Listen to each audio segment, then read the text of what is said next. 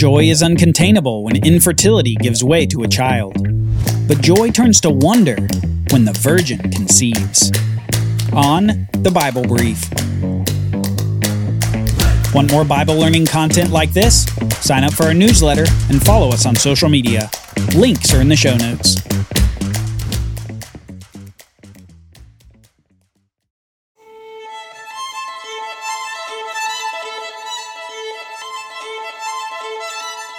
The crowd was stunned. Stunned at this man who'd come out of the temple and began making hand signals to them all. They'd been waiting for him to come out from his priestly duties, but they were bewildered at how he came out, as if something amazing had happened. Before this stunning appearance, the multitude had been praying outside the temple, praying no doubt for many things. Surely some were asking God to heal their diseases and to others for a favorable season in their work. Still more were confessing sins to God, while others prayed for blessings on their family. Probably one of the more common prayers, however, was a prayer of hope. Hope for deliverance. It had been over 400 years since that remnant of Judah returned to the land of Canaan. They returned and dwelled in the area now called Judea, and it had been 400 years of oppression. It wasn't as if they returned to the land and everything was like it was before that exile to Babylon. No, everything was different. The temple that they were praying before was a shadow of what it had been in Solomon's day, and the land was under total Roman occupation. There was no Davidic king on a renewed throne, and there was no great kingdom emanating from Jerusalem where they were standing. Instead, in the place of sight, there was faith. Faith that someday soon God would send his Messiah, the anointed king of the nation, and that the Messiah would set things right. He would cast off their Roman oppressors, assume the throne of David, and eventually rule the nations in utter peace and righteousness. This was the hope of many, and it was the prayer of more than a few there in front of the temple. They prayed for their king to finally come. Now, death was always a fear when one went into the holy places of the temple, because the closer one went to the Holy of Holies, the closer one was to the presence of God. The utter holiness of God's presence was known to be a danger, even as God's presence was a blessing to the people in the temple. And it's likely that some of this praying multitude began to wonder if that man who had went in so long ago had faced God's holy retribution upon some infraction of the law of Moses.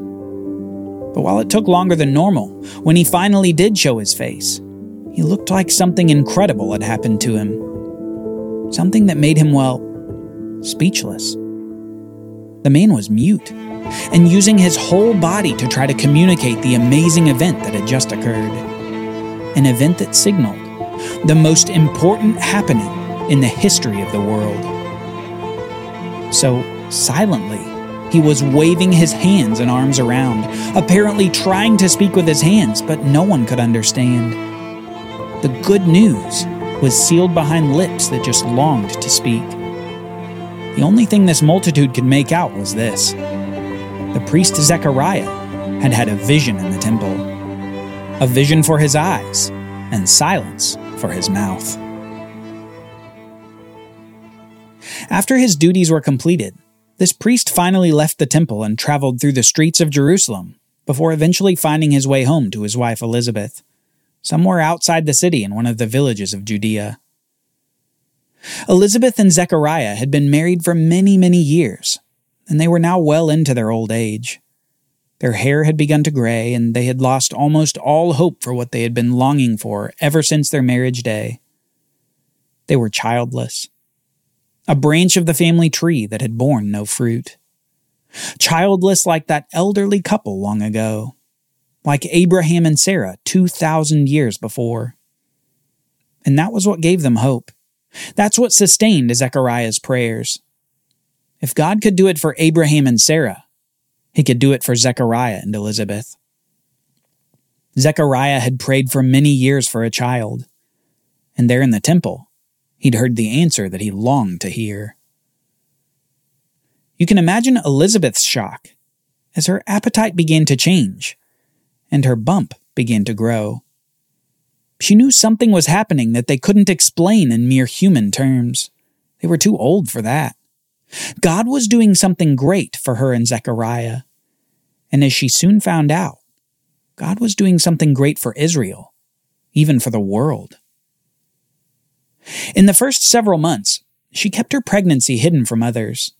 And somehow, through the muteness of her husband Zechariah, she was able to piece together what happened there in the temple. Upon finding out that he could still write, he was able to tell her much of what happened that day. A day he would never forget. Fear so palpable that it had shaken his bones. That day, he'd been taking care of the incense in the temple.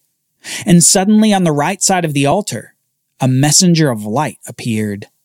An angel of the Lord, a terrifying appearance of light and glory that was like a great weight upon the body and soul. And the angel said this Do not be afraid, Zechariah, for your prayer has been answered, and your wife Elizabeth will bear you a son, and you shall call his name John. And you will have joy and gladness, and many will rejoice at his birth, for he will be great before the Lord. And he must not drink wine or strong drink, and he will be filled with the Holy Spirit, even from his mother's womb and he will turn many of the children of Israel to the Lord their God, and he will go before him in the spirit and power of Elijah, to turn the hearts of the fathers to the children, and the disobedient to the wisdom of the just, to make ready for the Lord a people prepared. And Zechariah said to the angel, How shall I know this? For I am an old man, and my wife is advanced in years. And the angel answered him, I am Gabriel I stand in the presence of God, and I was sent to speak to you and to bring you this good news. And behold, you will be silent and unable to speak until the day that these things take place, because you did not believe my words, which will be fulfilled in their time. Since that incredible moment, Zechariah had been silent. Silent as a sign of doubt in the midst of great fulfillment. Silent until all was fulfilled that the angel had spoken. Zechariah and Elizabeth were going to have a son, and this son of theirs was going to be someone great, someone who would be filled with the Holy Spirit of God from the womb itself, someone who, in the spirit of that long ago prophet Elijah, would prepare the way for the Lord. John was a special son. From the very moment of conception, he was marked for greatness. The angel from the temple, however, wasn't done with his mission. Six months later, he had other news to share in the northern part of Judea, in a town called Nazareth, a town far away from the pomp and greatness of the temple in Jerusalem, where there was a young woman who would have an experience like Zechariah. In the sixth month, the angel Gabriel was sent from God to a city of Galilee named Nazareth to a virgin betrothed to a man whose name was Joseph, of the house of David. And the virgin's name was Mary. And he came to her and said, Greetings, O favored one, the Lord is with you. But she was greatly troubled at the saying, and tried to discern what sort of greeting this might be. And the angel said to her, Do not be afraid, Mary, for you have found favor with God. This young virgin must have been questioning everything in this fearful moment. What was this magnificent being before her eyes? What favor did she now have from God? Why her, a young nobody in a nothing town at the edge of Judea? What was the meaning of all of this? The angel continued with words that would echo forever in her ears. News that wasn't just amazing for her, but amazing for her nation indeed amazing for the world itself. The angel said this Behold, you will conceive in your womb and bear a son, and you shall call his name Jesus. He will be great and will be called the Son of the Most High. And the Lord God will give to him the throne of his father David, and he will reign over the house of Jacob forever, and of his kingdom there will be no end. And Mary said to the angel, how will this be, since I am a virgin? And the angel answered her, The Holy Spirit will come upon you, and the power of the Most High will overshadow you. Therefore, the child to be born will be called Holy, the Son of God. And behold, your relative Elizabeth in her old age has also conceived a son, and this is the sixth month with her who is called barren. For nothing will be impossible with God. And Mary said, Behold, I am the servant of the Lord. Let it be to me according to your word. The angel's message was earth shattering and heaven rending. This Virgin Mary would have a child, conceived not through her future husband Joseph, but somehow through the Holy Spirit of God. And this child would be none other than the living hope of the nation, the one that all the multitudes through the history of Israel had prayed would come. He would be the one who would reign upon David's throne over Israel in a kingdom that would never end. Mary would give birth to none other than the Messiah, the one who would be called Jesus. Jesus, the name of the long awaited Messiah. Jesus would be his name. Mary was quickly off to visit her relative Elizabeth. Amazing news had to be shared, and miraculous babies had to be celebrated. But even she wasn't ready for the spiritual event that would greet her entrance into Zechariah and Elizabeth's home. Mary shouted out a greeting to Elizabeth. And when Elizabeth heard the greeting of Mary, the baby leaped in her womb, and Elizabeth was filled with the Holy Spirit. And she exclaimed with a loud cry, Blessed are you among women, and blessed is the fruit of your womb. And why is this granted to me, that the mother of my Lord should come to me?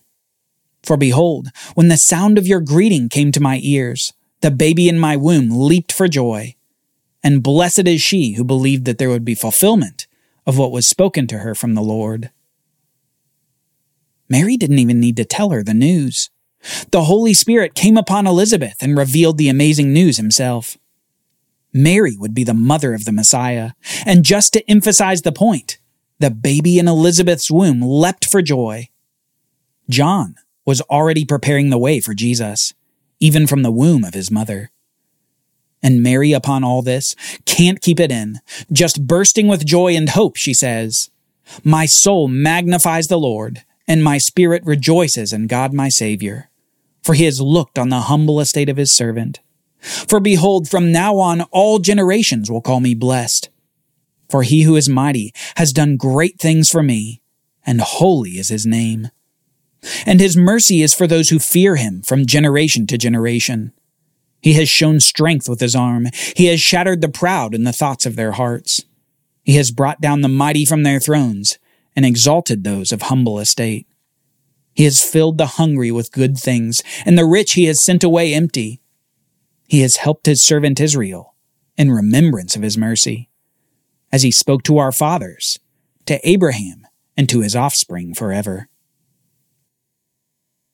Perhaps looking at elderly Elizabeth, Mary is reminded of elderly Sarah from long ago, the woman who bore Isaac in her old age. And remembering this reminds her of God's promises to Abraham promises of land, seed, and blessing to the world through a particular seed of Abraham. Mary sees Elizabeth and bursts with amazement. She's overwhelmed with the thought of what's happening to her and through her. The seed of Abraham is in her womb. The seed of David is her child. The fulfillment of God's promises lives in the womb of Mary. Praise was the only worthy response to such wonder. Now, after three months, the time came for Elizabeth to give birth, and she bore a son. And her neighbors and relatives heard that the Lord had shown great mercy to her, and they rejoiced with her. And on the eighth day they came to circumcise the child, and they would have called him Zechariah after his father. But his mother answered, No, he shall be called John. And they said to her, None of your relatives is called by this name. And they made signs to the child's father, inquiring what he wanted him to be called. And he asked for a writing tablet and wrote, His name is John. And they all wondered. And immediately Zechariah's mouth opened and his tongue loosed, and he spoke, blessing God. And fear came upon all their neighbors. And all these things were talked about through the hill country of Judea. And all who heard it laid it up in their hearts, saying, What then will this child be? For the hand of the Lord was with him. And the child's father Zechariah was filled with the Holy Spirit and prophesied, saying, Blessed be the Lord God of Israel, for he has visited and redeemed his people. He has raised up a horn of salvation for us in the house of his servant David, as he spoke by the mouth of his holy prophets from of old, that we should be saved from our enemies and from the hand of all who hate us, to show the mercy promised to our fathers, and to remember his holy covenant, the oath that he swore to our father Abraham to grant us that we, being delivered from the hand of our enemies, might serve him without fear, in holiness and righteousness before him all our days. And you, child, will be called prophet of the Most High. For you will go before the Lord to prepare his ways, to give knowledge of salvation to his people in the forgiveness of their sins, because of the tender mercy of God, whereby the sunrise shall visit us from on high to give light to those who sit in darkness and in the shadow of death, to guide our feet into the way of peace. Zechariah's first words since he had seen the angel were words of total praise. For nine months, he was surely overflowing with words that he couldn't say, and upon finally speaking again, he speaks words of blessing by the Holy Spirit, blessing God for what he's doing through these little ones who will grow up to be some of the most consequential people ever to walk the earth. John would be a prophet before the Lord, preparing the way, giving knowledge of the coming salvation and forgiveness of sin. Zechariah's son would be making straight paths before Mary's son, the son they'd all been waiting for for so long. God remembered. God always remembers. And the silent priest became the praising prophet. God is fulfilling his promises.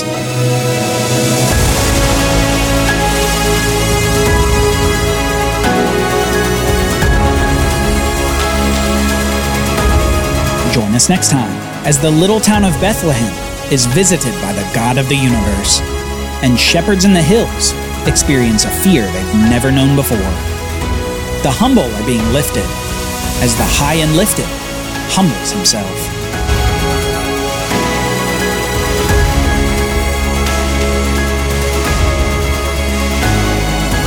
The Bible Brief is brought to you by the Bible Literacy Foundation, dedicated to helping people like you learn the Bible.